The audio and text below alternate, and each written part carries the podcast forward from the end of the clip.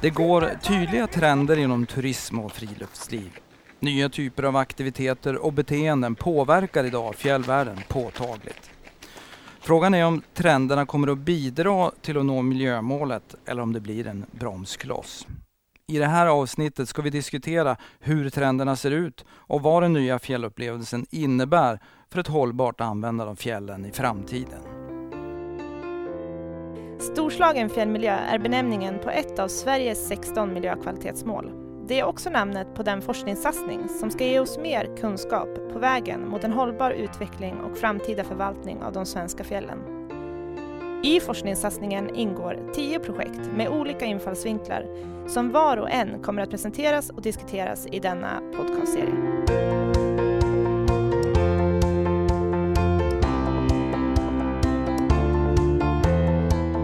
Hej och välkommen till det här avsnittet av poddserien Storslagen fjällmiljö.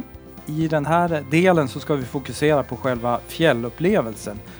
Den nya fjällupplevelsen är nämligen namnet på ett av delprojekten i den här forskningssatsningen. Och med mig här finns eh, Claes Sandell som är professor i kulturgeografi och en del av forskarlaget.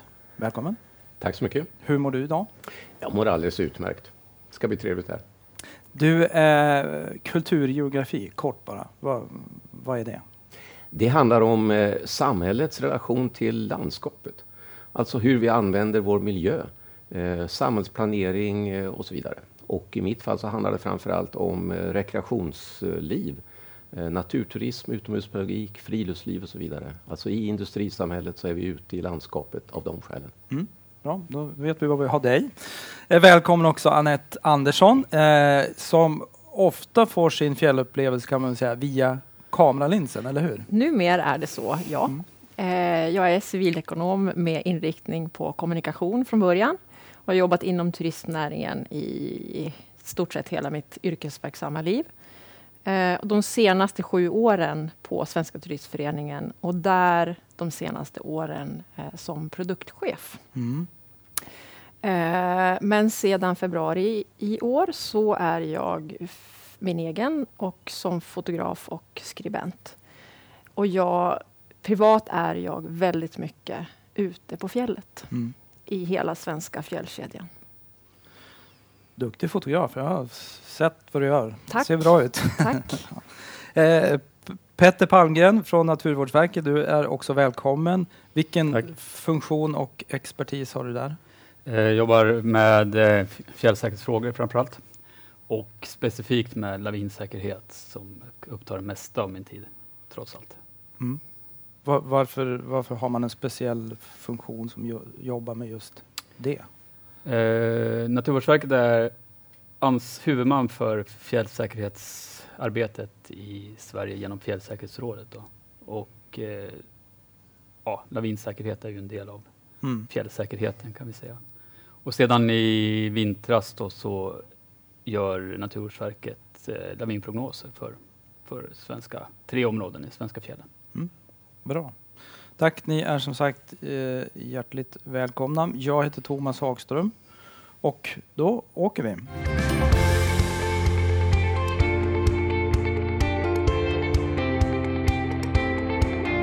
Jag tänker just åka och åka ut för är vad många förknippar med, med fjällupplevelsen. Men namnet på projektet, den nya fjällupplevelsen, antyder att det finns en hel del nytt bortom till exempel utförsåkning, turåkning, skoteråkning.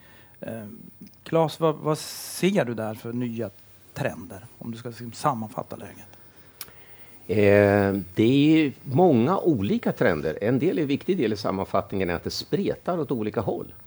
Eh, det är sex personer som har jobbat med det här projektet och materialen kommer från 80-talet och framåt så det är alla möjliga typer av resultat. Eh, olika grupper, olika aktiviteter. Eh, en sak till exempel som inte har funnits så tydligt tidigare det är olika typer av sportifieringar. Alltså att det är tävlingar och man, man kopplar ihop det som tidigare har varit sport med det som är friluftsliv. Eh, för en del så är då tävlingsresultatet viktigt. Mm. För andra så är det naturupplevelsen som är viktig och det ser man inte på utsidan. Men det påverkar vartandra. Det är nya gråzoner, nya verksamheter. Eh, globala friluftslandskapet, internationella turismen ökar.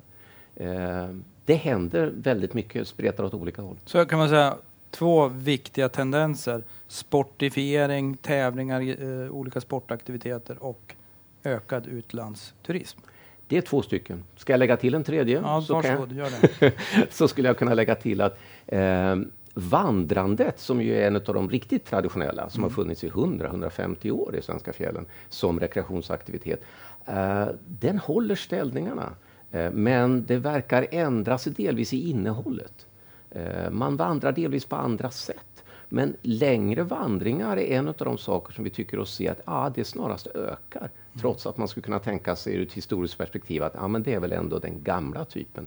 Men eh, längre vandringar, kanske delvis på andra sätt. Lite högre servicenivå, kanske med lättare packning och så vidare. Så lite nygammalt? Lite nygammalt, precis. Mm. Bra. Va, va, vad säger ni, eh, Anette, utifrån ditt perspektiv? Ser du samma trender eller ser du något annat? Eh, jag ser absolut samma trender. Eh, och om vi pratar eh, sport så har ju fjälllöpning ökat de senaste åren. Eh, det ser man markant när man är ute på fjällstationer och fjällstugor. Eh, och sen sett under ett lite längre perspektiv så har även topptursskidåkningen ökat. Det vill säga att du använder hudar när du går upp för ett fjäll. Du åker inte bara mellan fjällstugor och fjällstationer utan du går upp på toppar mm. med hudar under skidorna och sen får du ett åk på vägen ner. Det var, det var något helt nytt för mig. Ja. mm. Vad sa du? Fjäll... Topptursskidåkning kan, ja. kan man kalla det. Det finns okay. väldigt många olika namn. Skidbestigning kan man också kalla det. Okay. Mm. Det har också ökat. Det kan jag tänka mig kan vara något intressant att fota också. Det är väldigt intressant att fota. jag mm. förstår det. Mm. Eh, vad säger Petter om eh, trenderna, eh, utvecklingen? Trenderna, jag hänger nog på Anette lite grann att eh,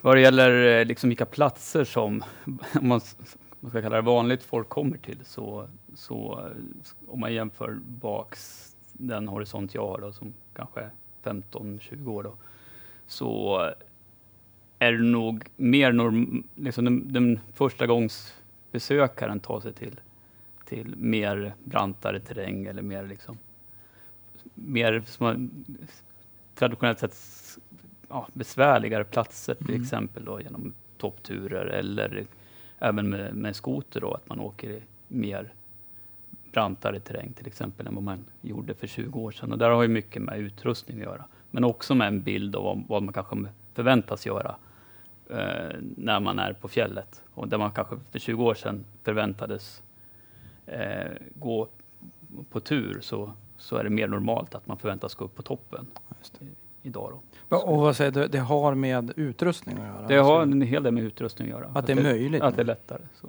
Ja. Ser man att det har något, har eh, något med attityder och inställning att göra också? Det tror jag också. Jag tror att det har med eh,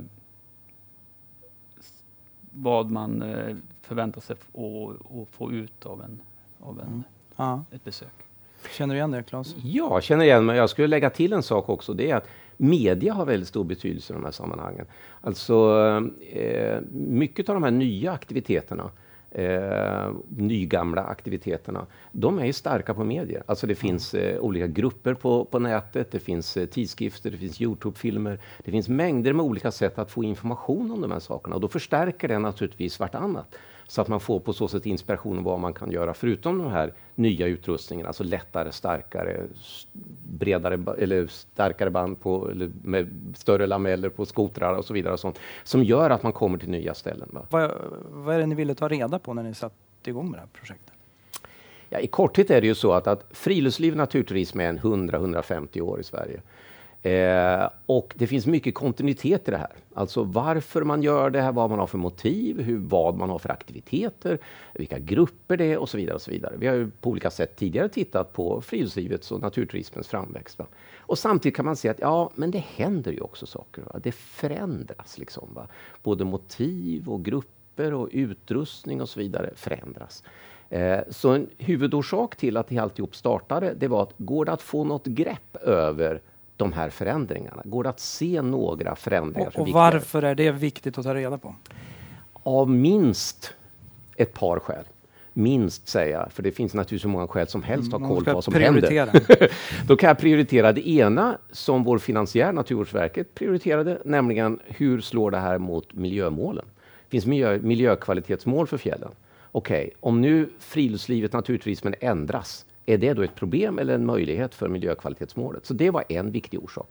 En annan viktig orsak som vi tycker är i projektet, det är ju att ja, men det är ju många människor som ska på olika sätt leva på den här verksamheten. Man bor och verkar i fjällen. Och då är det naturligtvis viktigt att försöka hjälpa till med att ta fram underlag för vad är på gång? Vad händer? Vad är det som ökar? Öka, verkar minska? Är det nya grupper? Är det gamla grupper? Och så vidare. Så där har du två skäl. Mm, bra. Då kan vi passa över då det senaste skälet till just dig som lever och verkar Anette i, i, i den här världen. Vad, vad, vad ser du? Varför är det här viktig forskning? Eh, därför att vi får siffror på våra känslor att saker och ting har ökat. Eh, när man vistas ute i fjällen så kan man ju få eh, en känsla av att nu är det väldigt många fler löpare på fjällstationerna än vad det har varit tidigare. Eh, men det är bara fortfarande en känsla. Så att just att få det svart på vitt och bekräftat, det, det är mm. bra.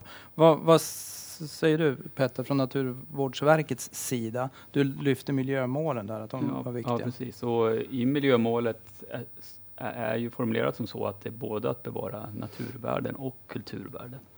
Eh, och kultur är ju människan, så vad, vad människan använder fjällen till är ju såklart en, jätteviktigt, det går inte bortse ifrån. Så det är ju väldigt viktig forskning för oss. Mm. Såklart. Om man kort i det här sammanhanget ska beskriva miljömålet, vad, vad kan du göra det, Claes? Nu slår han här lite papper. Jag är tvungen att slå upp det så att jag får det ordagrant. Det är väl bra va? Och då står det så här då att miljökvalitetsmålet för fjällen det heter storslagen fjällmiljö. Det står det så här. Fjällen ska ha en hög grad av ursprunglighet vad gäller biologisk mångfald, upplevelsevärden samt natur och kulturvärden. Verksamheten i fjällen ska bedrivas med hänsyn till dessa värden och så att en hållbar utveckling främjas. Särskilt värdefulla områden ska skyddas mot ingrepp och andra störningar. Det är huvudformuleringen. Mm. Och då kan jag direkt säga att, att utifrån forskningsprojektets perspektiv så har vi haft problem med det här. Därför att eh, vår tolkning är ju att det här miljökvalitetsmålet är ju väldigt mycket beskrivet utifrån ett bevarandeperspektiv. Alltså med rötter i den här hundraåriga historien. Eh, när man pratar om hållbar utveckling så brukar man säga att det finns ekologisk hållbarhet. Och det är ju väl företrätt i den här formuleringen i det här miljökvalitetsmålet. Men det ska också finnas social och ekonomisk hållbarhet. Och det finns i väldigt liten utsträckning med i de här formuleringarna och i preciseringarna, för det finns ett antal preciseringar också. Och det är ju ett problem eftersom naturturismen handlar väldigt mycket om just social och ekonomisk hållbarhet. Alltså med andra ord, går det att ha det här som en viktig verksamhet i fjällen för människor att leva på utan att det blir för mycket konflikter och utan att miljön eh, förstörs. Mm. Så den sociala och den ekonomiska hållbarheten är ju under eh, beskriven. Om du, om du själv ska svara på den frågan, går det att kombinera de här? Va, vad säger du med din erfarenhet? Det korta svaret är ja. Eh, men eh, med förbehåll för att det kräver planering, det kräver funderingar om vilka aktiviteter på vilka platser. Eh, och det kräver inte minst det vi pratar om just här, alltså en, en nyfikenhet och finger i luften om vad som är på gång så att man inte kommer för långt efter nya aktiviteter och nya grupper utan att man kan ligga så långt fram som möjligt och mm. fånga upp de här förändringarna. Vad, vad säger du där Anette, har du någon uppfattning om, om alltså det här att bevara eh, orörd miljö eller bevara den traditionella miljön samtidigt utveckla näringar?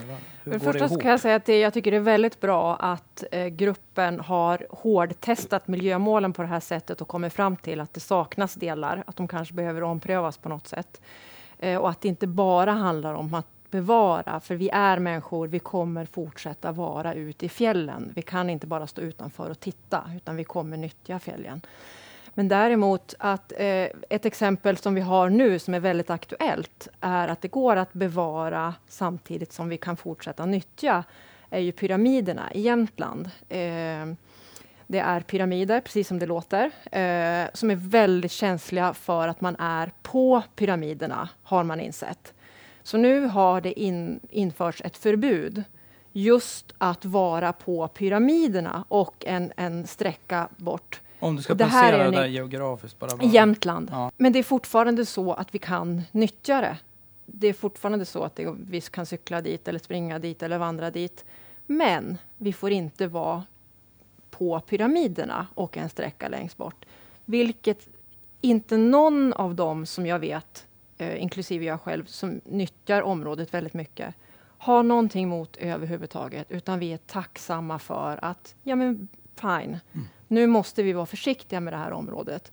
Och vi som nyttjar fjällen mycket, vi vill ju bevara fjällen också. Så vi har ingenting emot ett sånt här förbud. Det vad, vi, vi hyllar men vad det. det du säger, skulle man behöva enligt dig då eh, se över formuleringarna eh, av miljömålen och innehållet? Det, det tror jag. Mm. Men tolkar jag dig rätt Ty, tycker du att det borde få omformuleras för att passa verkligheten bättre? Jag, jag, tror att det behöver funderas över de formuleringarna. Det är inte min sak att, att omformulera. Det här är ju riksdagens beslut om men, men, riksdagen har ju en stark röst i vilken landskapssyn som ska gälla när det gäller fjällen. Mm. Och där tycker jag, utifrån det här historiska bland annat perspektivet och utifrån de här eh, verksamheterna som idag pågår i fjällen, så tycker jag att det är ett relativt snävt perspektiv man har.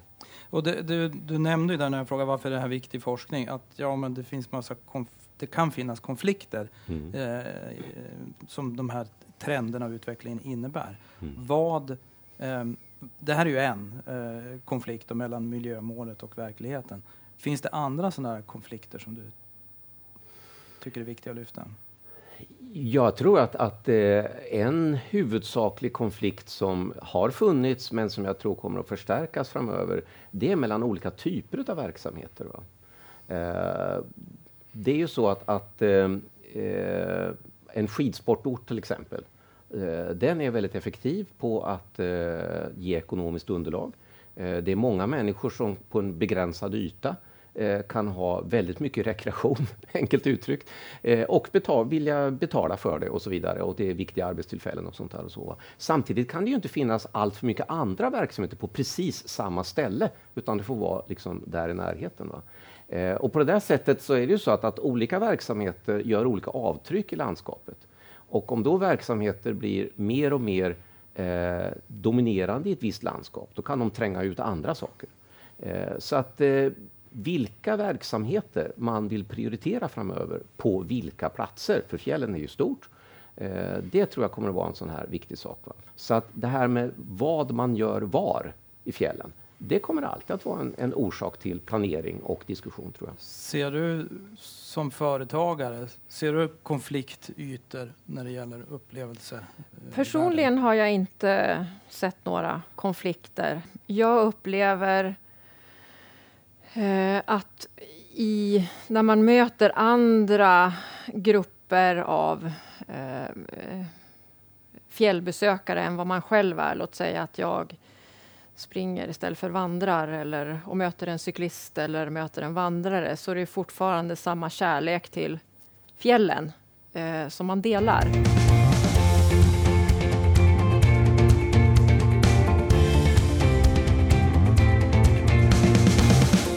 Vi eh, har en telefonfråga också från en turismföretagare som eh, tangerar just det här med eventuella konflikter, hot och möjligheter. Vi lyssnar.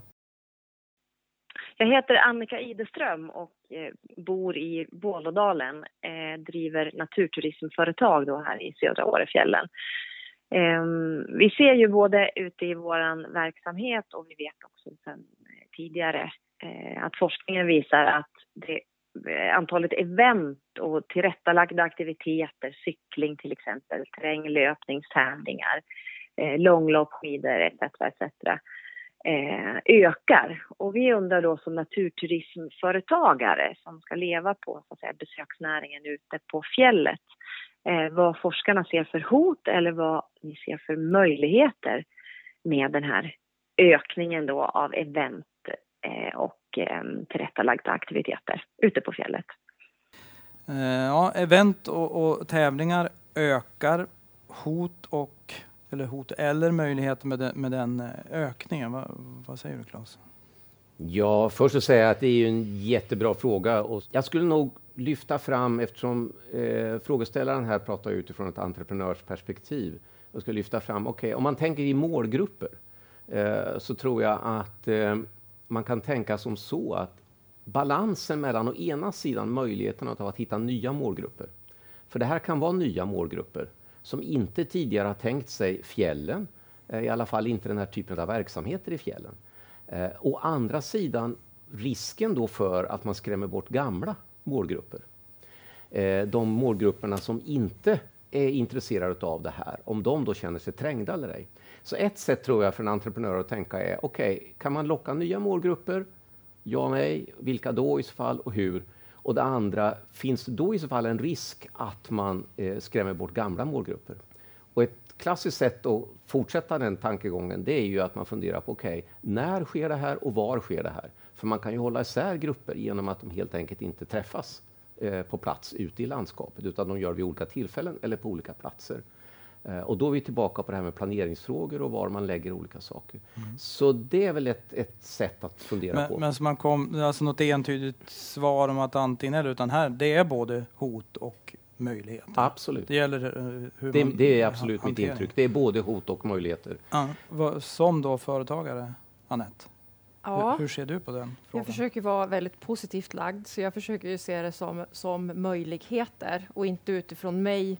För, för mig privat som företagare, eh, ja, det är en möjlighet, men om man ska se det lite större än så, så skulle jag nog vilja säga att det ändå är möjligheter för att det är en inkomstkälla till många olika företagare när de här större eh, eh tävlingarna eh, genomförs.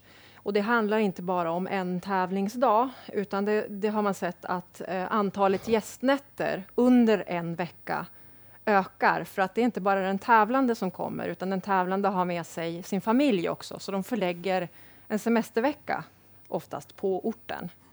Nu är det ett för, företagarperspektiv, så tolkar jag det som att det, då är det här i huvudsak möjlighet. Om du säger det om man ska om du ska svara Annika ur ett entreprenörsperspektiv, möjlighet?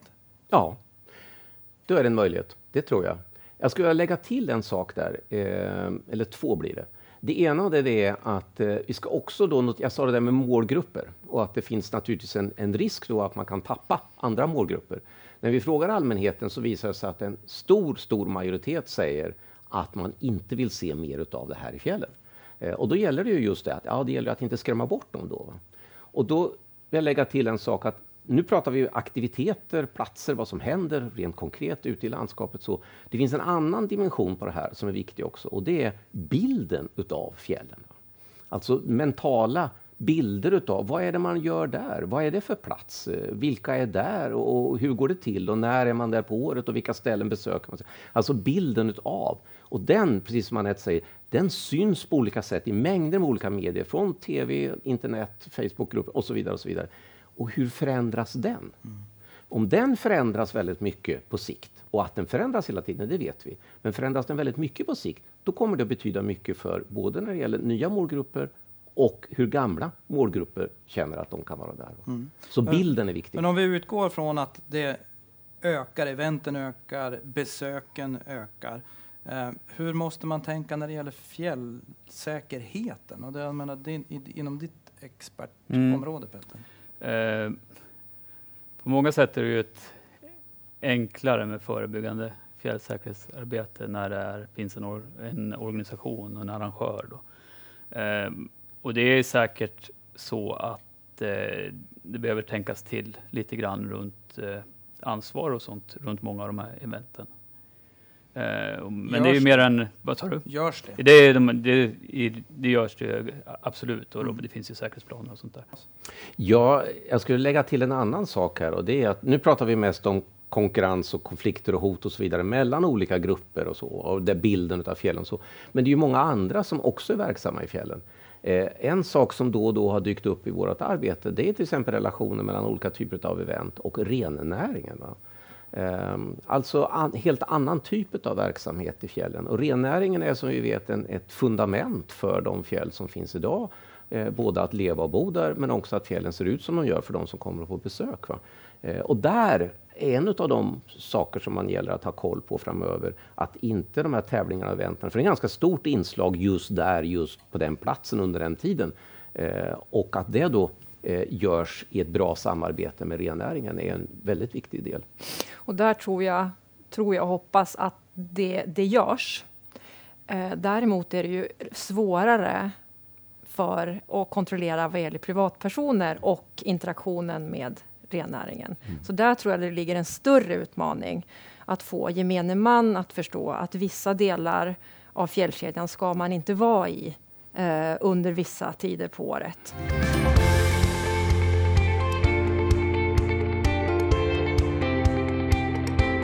Hörrni, nu, vi har pratat nu länge om eh, fjällupplevelser och fjället och vad man har eh, för relation till det. Vad har ni själva för relation till fjällvärlden? Jag, du, du lever ju och eh, Anette eh, har din utkomst därifrån, men, men i övrigt, alltså när du inte jobbar? Så är jag i fjällen. Så är det. Eh, jag har valt att bo och leva i Jämtland just för att ha fjällen eh, nästgårds och kunna nyttja fjällen till vardagen eh, också. Topptursskidåkning, längdåkning, löpning, vandring, ledtursskidåkning. Ja. Stor del av ja. Livet. Petter? Ja, fjällen är ju... Ja, dels är det en stor del av mitt yrkesliv. Då. Eh, men eh, privat så är det ju mycket av en plats som man är i. Eh, och eh, aktiviteter kan ju vara väldigt olika. Det kan vara allt från att fiska till att åka skidor eller ja, skoter. Att Har du någon sån här smultronställe i fjällvärlden? Ja, alltså det blir ju lite grann, man får ju lite, man blir ju att har man jobbat mycket på en plats så, så blir ju den lite närmare hjärtat. Så är och vad är den då? Det är nog uppe i Abiskofjällen då. Varför? Just det. Jo, för det är att det, det är att man känner sig hemma när man har varit Mutat in den lite grann. Ja, mutat in den. Vad säger Claes? Ja, först kan jag väl bara lägga till från, från våra resultat här att, att ett återkommande resultat det är att eh, den här platskänslan ökar hos mig. Alltså människor är på plats längre tider. Eh, så att det är nog eh, delat utav många. För min egen del eh, så har jag en fjällrelation på två sätt. Dels eh, så har jag då sen ja, hela livet eh, varit på besök alltså friluftsliv, eh, fjällvandringar eh, på skidorter på vintern och så lite där med familjen och sådana saker som andra besökare.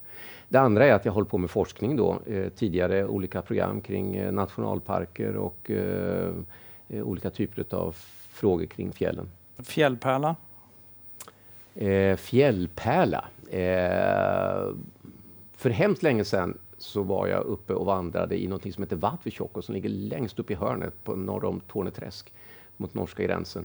Uh, av någon anledning så har det blivit en sån här plats. Jag har varit där ett par gånger uh, senare. Så att ja, mm.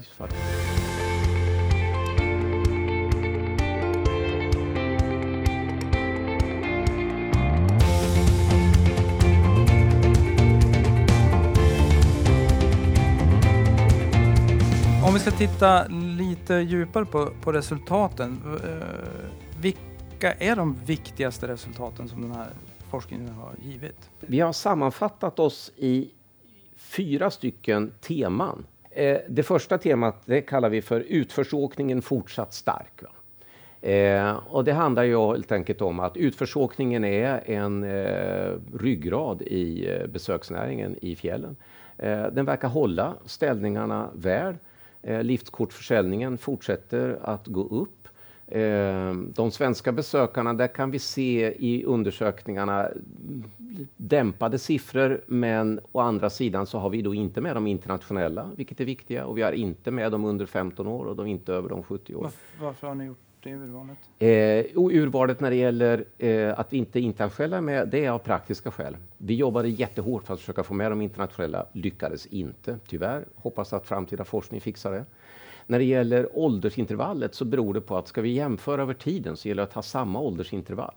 Eh, och eh, det är de åldersintervallen som etablerades borta på 80-talet. Så okay. av det skälet. Men det bör kompletteras framöver. Så utförsåkningen är fortsatt stark. Eh, det handlar om en eh, miljon besökare en eh, vintersäsong eh, i fjällen. Ehm, ett annat tema det är växande sportifiering men också stor tveksamhet. Eh, vi har pratat lite grann om sportifieringen, alltså tävlingar, event och så vidare. Och eh, två saker jag kan lägga till då nu, det är väl att det är viktigt är att se att sportifiering är någonting som handlar om relation till landskapet. Vilket gör att bara för att man ser en person som springer med lätt packning i fjällen så säger det ingenting om i vilken utsträckning som den är där av sportifierade skäl eller ej. Eh, den kan uppleva landskapet oerhört intensivt och vara där just av det skälet och så vidare. och så vidare. Medan den andra kanske har en nummerlapp på sig och springer med samma packning och på samma ställe.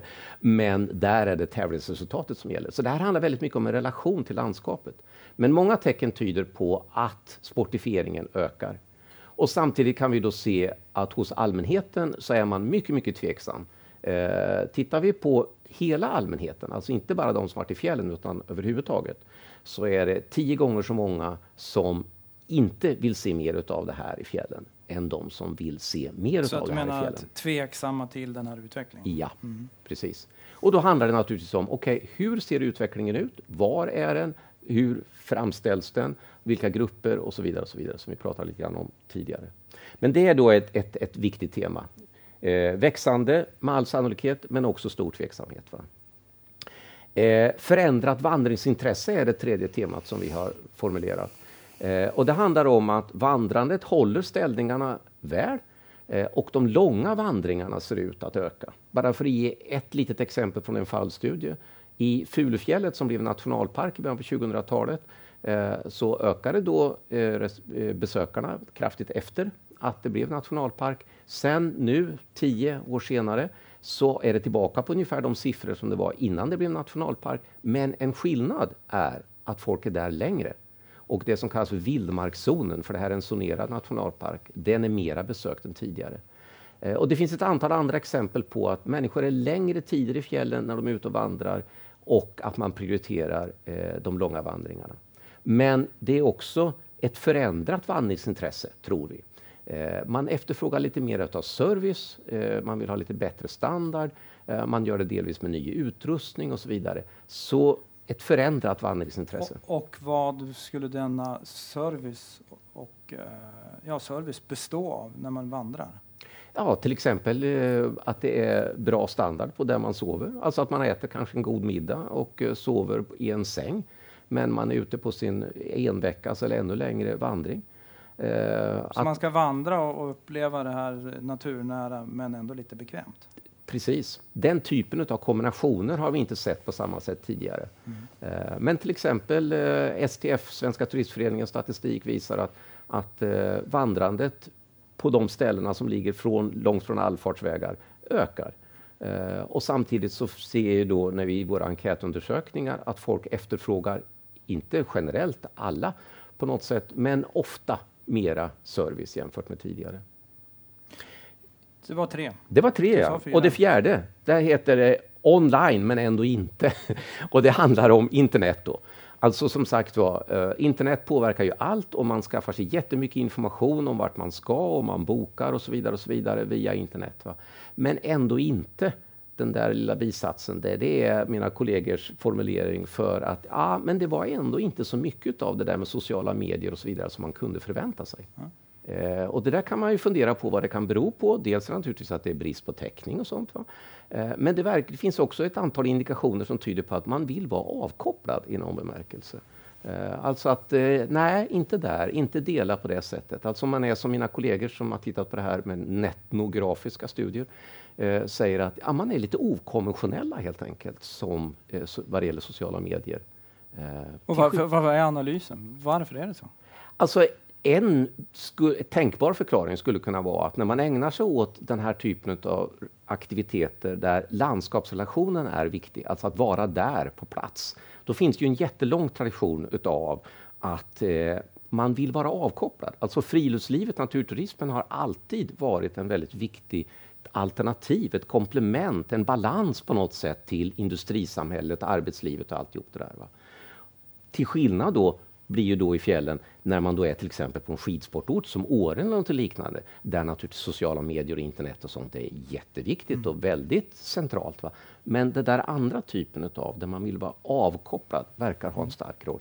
Det, det, är ju något, det är ju en del av resultaten. Ni kan konstatera att så är läget. Vad, vad, vad, vad, har ni för känsla av det? Internet, sociala medier? Jag känner inte riktigt igen mig i de resultaten. Det gör jag inte. Ja, Åre, där, där tror jag att man, man använder sociala medier väldigt mycket när man väl är på plats. Man vill dela och tala om att man är i Åre. Eh, men jag ser även att det används ute i, i yttre fjäll, eh, i väglöst land, väldigt mycket. Eh, men som sagt, det är en känsla mm. eh, som inte är verifierad. Min egen känsla helt enkelt. Jag ty tycker att det delas väldigt mycket. Man vill tala om att man är där, för att man är där. Oftast är man där och gör någonting väldigt speciellt. Låt säga nu topptur. Man vill gärna tala om det. Mm. Eh, och då delar man. Men det, det, är din känsla? Det är min känsla. Men Claes, där kan du säga att hon har fel, eller vadå? jag kan säga Välkommen så, till fjällen! ja, precis. Jag kan säga så, så det var vår känsla också eh, när vi satte igång projektet. Och det var ju en orsak till att det här med sociala medier blev en väldigt viktig sak. Och jag vet att mina kollegor var förvånade över att det verkade som att det hade ett litet genomslag. Så att ett, ett väldigt rimligt eh, resultat av det är naturligtvis, ja, det här är ju viktigt att följa upp. Va? Mm. Är det så här? Va? Vad beror det på? Eh, är det vissa grupper, är det vissa platser? Hur pass stor betydelse har internettäckningen? Hur pass stor betydelse har det vilka personer som är där? och så vidare. Och så vidare. För vi hade samma känsla mm. som Anette har. Va?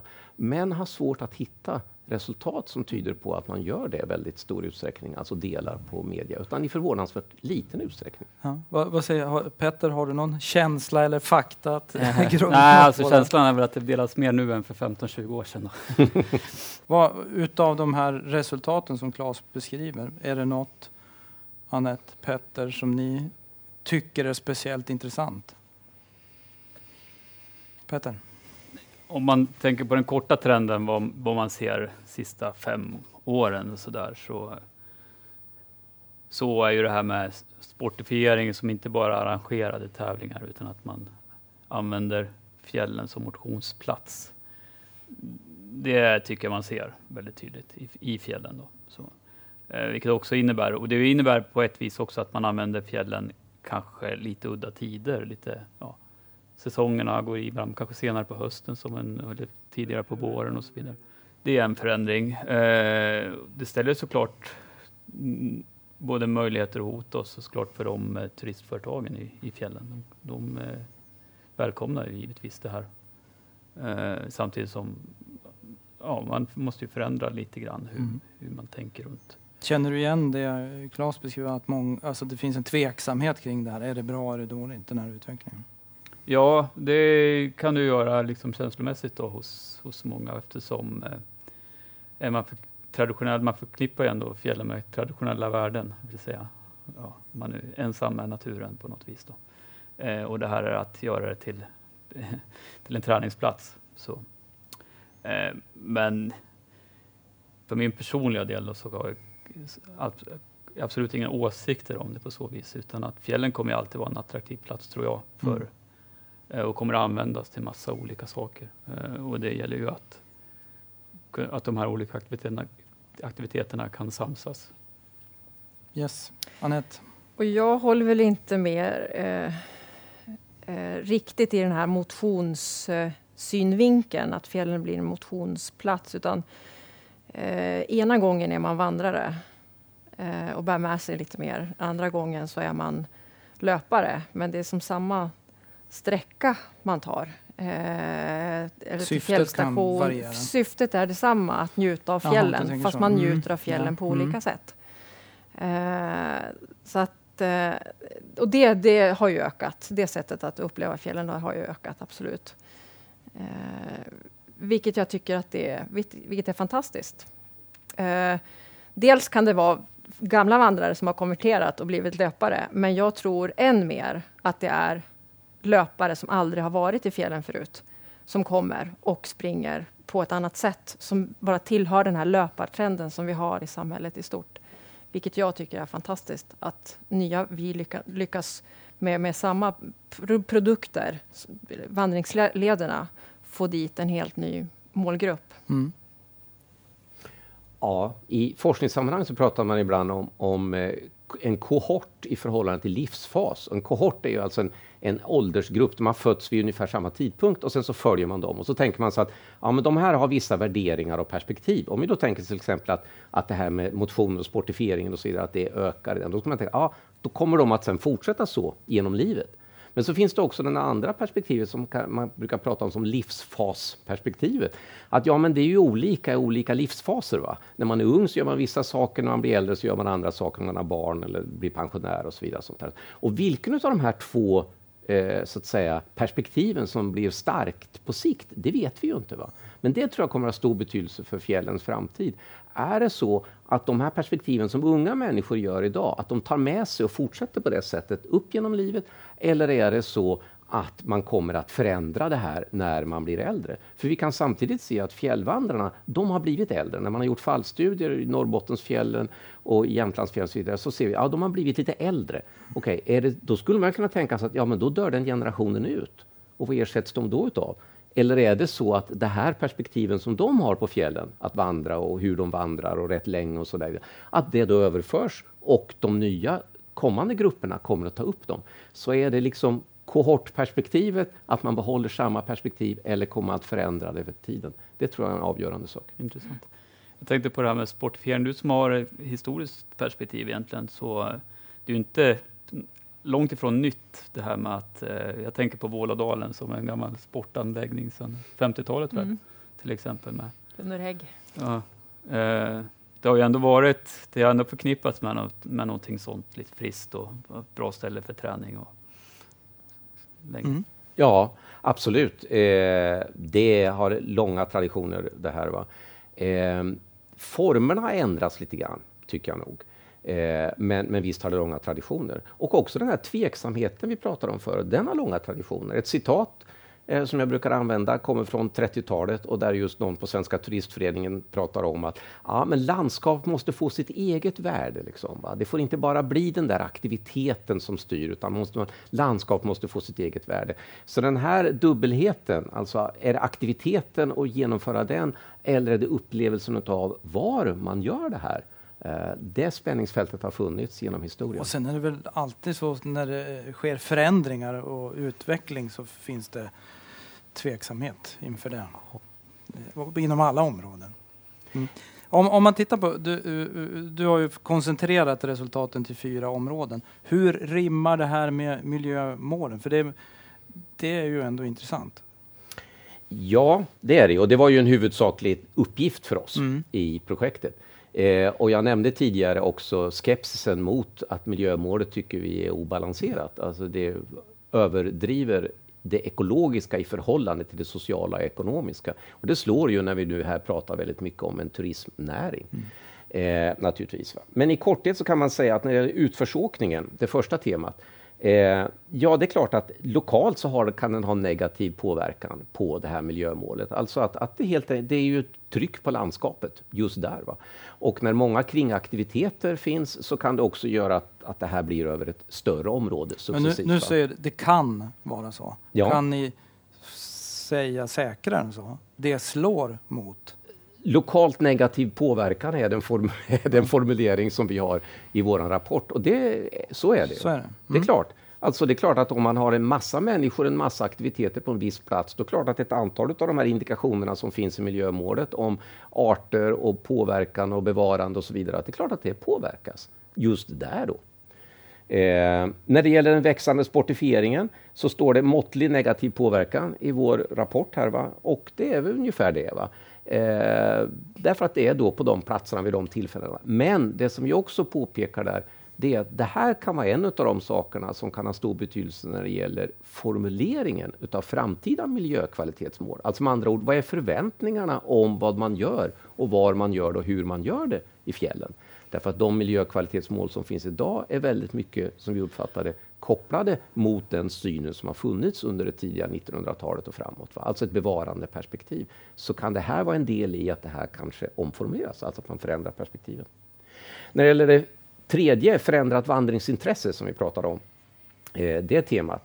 Eh, måttlig positiv påverkan, står det i vår rapport. Eh, dels är det ju naturligtvis en jordmån för den här miljökvalitetsmålet som idag är skrivet. Va? Alltså det här med upplevelser utan att försöka påverka särskilt mycket och så vidare. Va? Eh, en miljöpedagogisk effekt som inte man ska underskatta där också. Va? Eh, det handlar ju om att de här miljökvalitetsmålen måste ju ha ett demokratiskt stöd. Och då handlar det om vad människor har för upplevelser. Men alltså, alltså, ju mer man är där, desto mer man lär man sig och ju mer hänsynsfull blir man. I princip är tanken att det ska vara så, fast kanske inte så mycket över det där med lär sig, utan att man upplever helt enkelt och därför får man en känslomässig relation till den här platsen och därför så är man intresserad av att bevara det. Det är väldigt mycket den grunden för det nuvarande miljökvalitetsmålet. Ja. In, innan du går, har du någon kommentar till det Petter? Just hur det... Eh...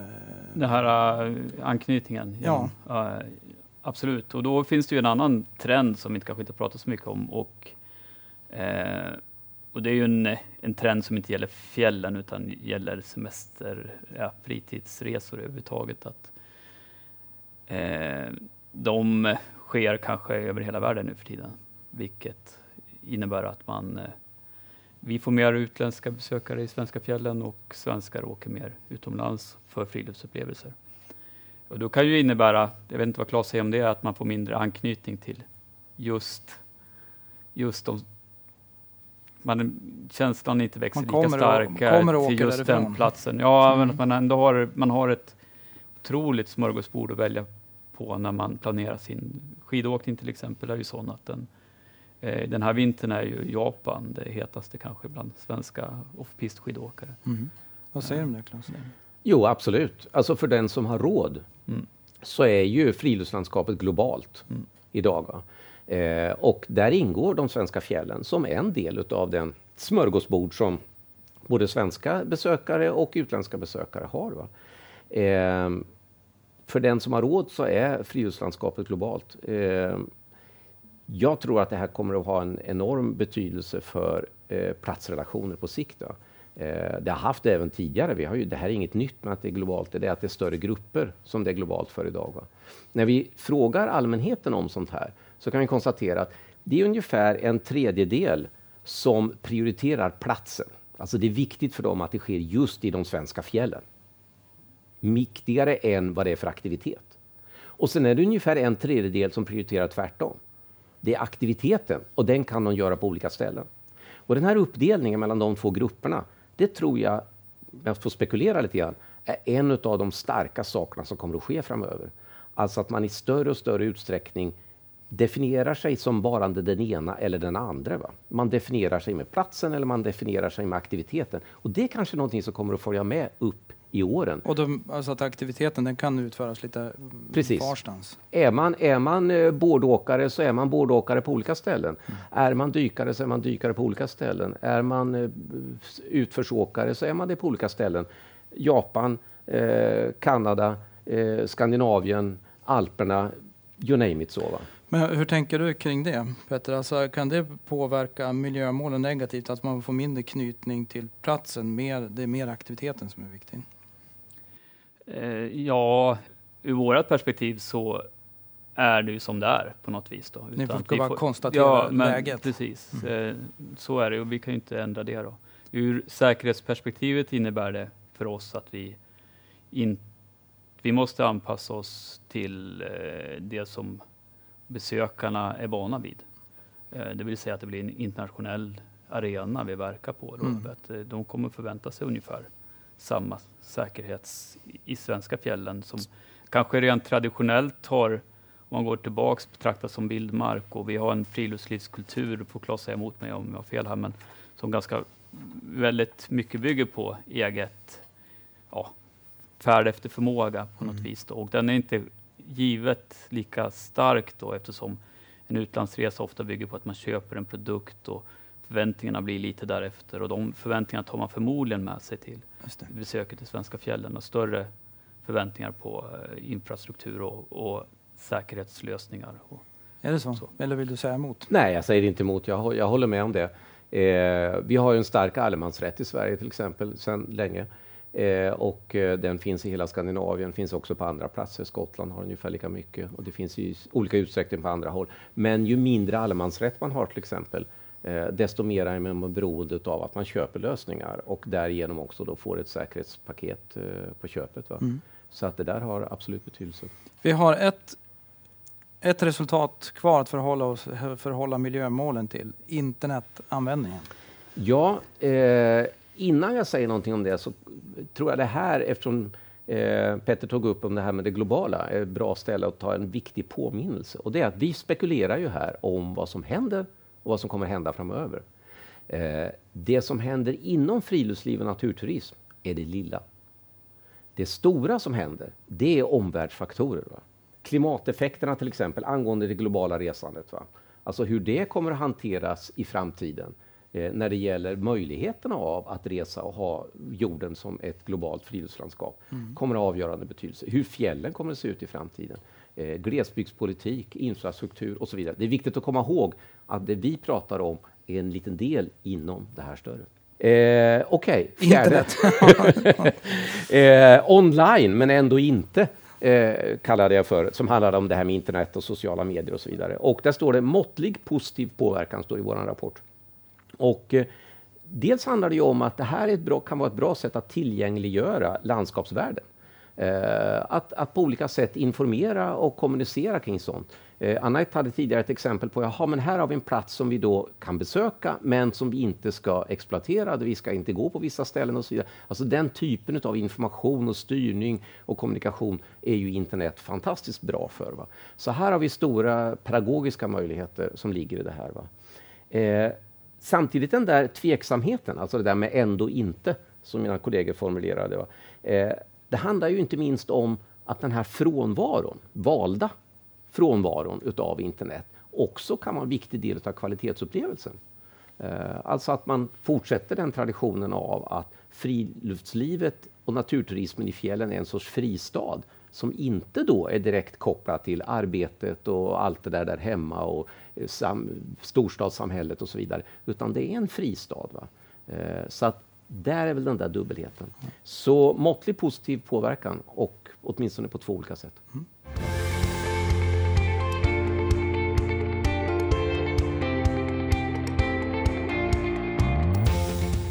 Du Claes, hur har ni då jobbat för att komma fram till det här?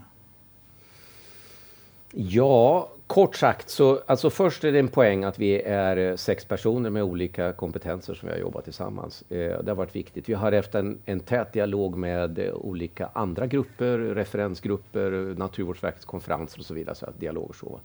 Eh, sen, det har gjorts nationella enkätundersökningar eh, från 80-talet och framåt som vi använt och vi har lagt på då nya på det. Va? Eh, vi har gjort besökarstudier, egna och andras besökarstudier. Södra Jämtlandsfjällen, olika Fulufjället, Norrbottensfjällen. Platser alltså.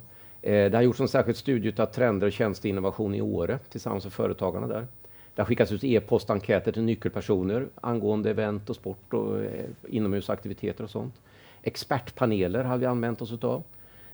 Vi har använt oss utav det som kallas för netnografi, alltså att man plockar material från internet Eh, när vi pratar om det sociala medier och så vidare. Så att det har varit ett, ett, ett otal olika... Det låter gediget, betar av ganska brett. Sådär, alltså. Det är brett ja. och det gör också att, att eh, en hel del material och eh, resultat spretar ju lite åt olika håll då liksom. Och det är inte helt enkelt alla gånger att, att knyta ihop det här och dra någon sorts gemensamma slutsatser utav det. Va? Men, men samtidigt är det ju en poäng att det är brett. Va? Och lång tid. Nu är det avslutat det här. Eh, om, du, om du blickar framåt nu då? Vad skulle behöva göras vidare för att komma framåt? Jag ser det ur forskningens perspektiv, vilket jag då naturligtvis ska göra här, eh, då är det för det första det självklara svaret, nämligen fortsätta följa det här. Alltså det är viktigt att man försöker ha koll. Va?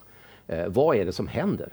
Eh, återkommande olika, vi har en särskild spalt i en av våra tabeller här liksom om hur monitoring som det heter då, alltså hur man följer det här på olika sätt framöver. Va? Och det är viktigt. Va?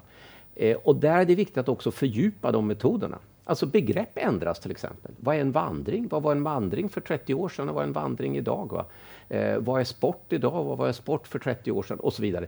Så man måste fördjupa det här och använda sig av olika metoder för att fånga upp vad som är på gång. Va? Eh, och eh, om jag får tillfälle så kan jag ge ett litet exempel på hur det här kan slå. Alltså vi sitter ju här runt det här bordet som experter Eh, vi har haft chansen eh, att eh, ställa frågor till så kallade expertpaneler. Ett 50-tal personer 2003 och ett 50-tal personer 2013, alltså tio år senare. Och det är då människor som är, inte forskare så många, men framförallt de jobbar i fjällregionen, de är turismentreprenörer, de jobbar på olika myndigheter, länsstyrelser, naturvårdsverk, kommuner, eh, man är politiker och så vidare. Man har mycket med fjällen att göra. Eh, och eh, när vi då frågade dem om vad de trodde skulle öka och minska för aktiviteter i fjällen eh, och sen så jämförde det med vad allmänheten sa 2003 och 2013 då var det framförallt två aktiviteter som stack ut. Nämligen vandring med övernattning och eh, utförsåkning på skidor. Därför att där skilde sig resultaten. Eh, allmänheten graderade dem väldigt högt. Eh, vandring med övernattning, det graderade de allra högst. Och att det eh, skulle ta fart? Att det skulle ta fart, att man skulle göra det mer i framtiden. Mm. Medan experterna, de graderade det lågt. När det gäller vandring med övernattning så graderade de det som skulle minska mest. Och därför så, eftersom just de här två sakerna skilde sig så mycket, så följde vi naturligtvis upp det nu då, tio år senare. Hur har det faktiskt gått? Och i korthet, allmänheten vet bäst. Så att eh, både STF-statistik, eh, liftkort och så vidare tyder på att nej, allmänheten hade bättre koll på vad som skulle hända framöver. Så det är en konkret sak, det gäller metodutveckling. Så alltså mycket för experter? Så mycket för att det är viktigt att följa saken och att man då inte allt för mycket ska lita på vad sägs inom de grupper som har att hantera det här. Alltså myndigheter, politiker, olika nätverk för turistföretagare och så vidare. Och så vidare. Man är ofta ganska hemmablind kanske. Eh, det kan vara viktigt att komplettera då med i det här fallet allmänheten och olika typer av metoder och se då vad är det som är på gång. Mm. Men, så följ och fördjupa? Ja. Mm.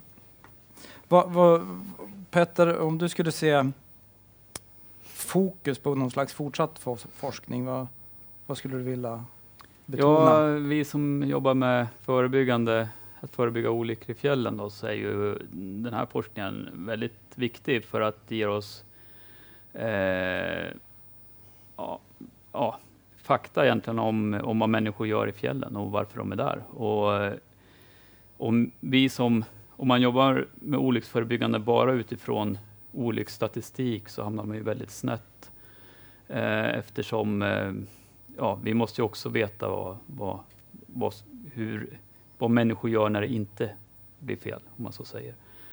Eh, för att kunna anpassa vår, vår vad, eh, och förbättra, att förebygga olyckor. Då. Eh, dessutom så är det ju, får vi ju här en insikt i, om målgruppen egentligen, alla de här besökarna. Bara en sån sak som att vi eh, faktiskt har besöksstatistik för, i fjällen. Eh, det har vi ingen annanstans än, än, än i ett sånt här forskningsprojekt då, som mm. samlar ihop. Så det ger er eh, ganska bra Det ger oss grunddata som vi, som vi behöver för att uh, utveckla vårt arbete. Mm. Uh, Anette, mm. fokus på någon slags förlängning av detta? Min dröm har formulerats under den här stunden nu och det vore ju att inse fakta att människor vill vara i fjällen. Det kommer sakta öka gästnadsantalet, mer människor i omlopp. Att gifta ihop det faktum med miljömålet. Nyttja de här grupperna som är i fjällen med att hjälpa Sverige att uppfylla miljömålen. Att gifta ihop dem på ett sätt så att de samarbetar, så att det inte blir en konflikt att ett ökat tryck betyder nej, ej nådda miljömål, utan att hitta sätt att gifta ihop dem. Hur ser du på den möjligheten? Jag hoppas på den möjligheten. Detta hoppas får bli eh, slutord för det här samtalet. Tack så hemskt mycket Claes, eh, Petter och Annette. Tack. Forskningen för storslagen fjällmiljö finansieras av Naturvårdsverket i samverkan med Riksantikvarieämbetet. Alla avsnitt i denna podcastserie hittar ni på www.storslagnafjall.se och där kan ni också läsa mer om projektet, se vilka forskare som ingått och vilka publikationer som getts ut.